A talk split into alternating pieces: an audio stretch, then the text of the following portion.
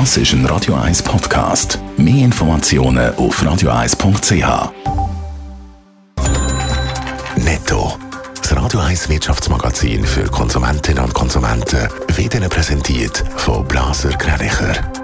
Wir beraten und unterstützen Sie bei der Bewertung und dem Verkauf von Ihrer Liegenschaft blasergreinicher.ch Hannes Dickelmann. Rabatttag wie der heutige Black Friday werden im Schweizer Detailhandel immer wichtiger. Das zeigt eine Umfrage vom Schweizer Detailhandelsverband.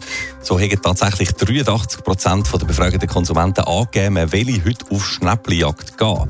Und auf Angebotsseite kommt sowieso schon lange kein Geschäft und kein Online-Versand mehr um den Black Friday herum, heisst es.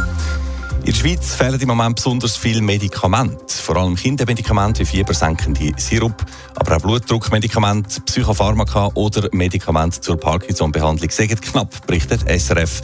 Grund für Knappheit sind insbesondere Lieferkettenprobleme wegen Lockdowns in China oder auch wegen dem Ukraine-Krieg.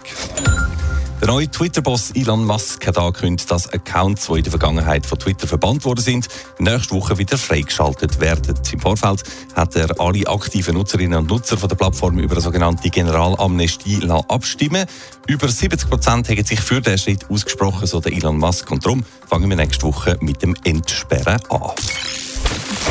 2022 war ein äußerst schwieriges Jahr für äh, die Aktien, für den Aktienmärz. Das Vermögen der 300 Reichsten bei uns im Land ist aber trotzdem praktisch gleich geblieben, Hannes Dickelmann. Mindestens in der Summe, genau, das stimmt. Die Zeitschrift Bilanz hat heute wieder ihr äh, jährliches Ranking der 300 reichsten Leute in der Schweiz herausgegeben. Und die alle zusammen besitzen laut dieser Aufstellung 821 Milliarden Franken. Das ist zwar minim weniger als noch vor einem Jahr, aber eben, wie du gesagt hast, verglichen mit sehr schwierigen Aktienmärkten, doch äh, schon das sehr bemerkenswert.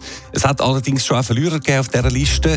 Reiche Leute, die ihr Vermögen vor allem in börsenkotierten Unternehmen haben. Die Familie Schindler und Bonar zum Beispiel, vom Liftbauer Schindler, minus 7 Milliarden.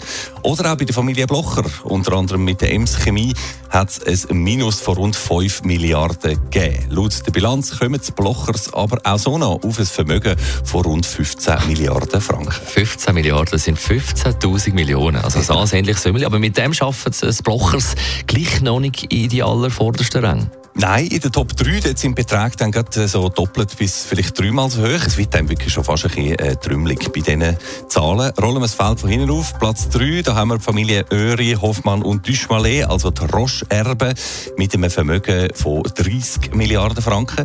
Dann Platz 2, neu, der Gerard Wertheimer, Besitzer vom Modehaus Chanel, 38 Milliarden. Und auf Platz 1 wie schon in den letzten 20 Jahren übrigens, Besitzerfamilie von der IKEA.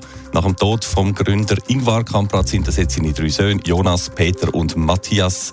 Ihr Vermögen schätzt Bilanz auf 55 Milliarden Schweizer Franken. Mit dem Geld kann man dann doch etwa noch ein Billigregal abholen. Netto, das Radio 1 Wirtschaftsmagazin für Konsumentinnen und Konsumenten.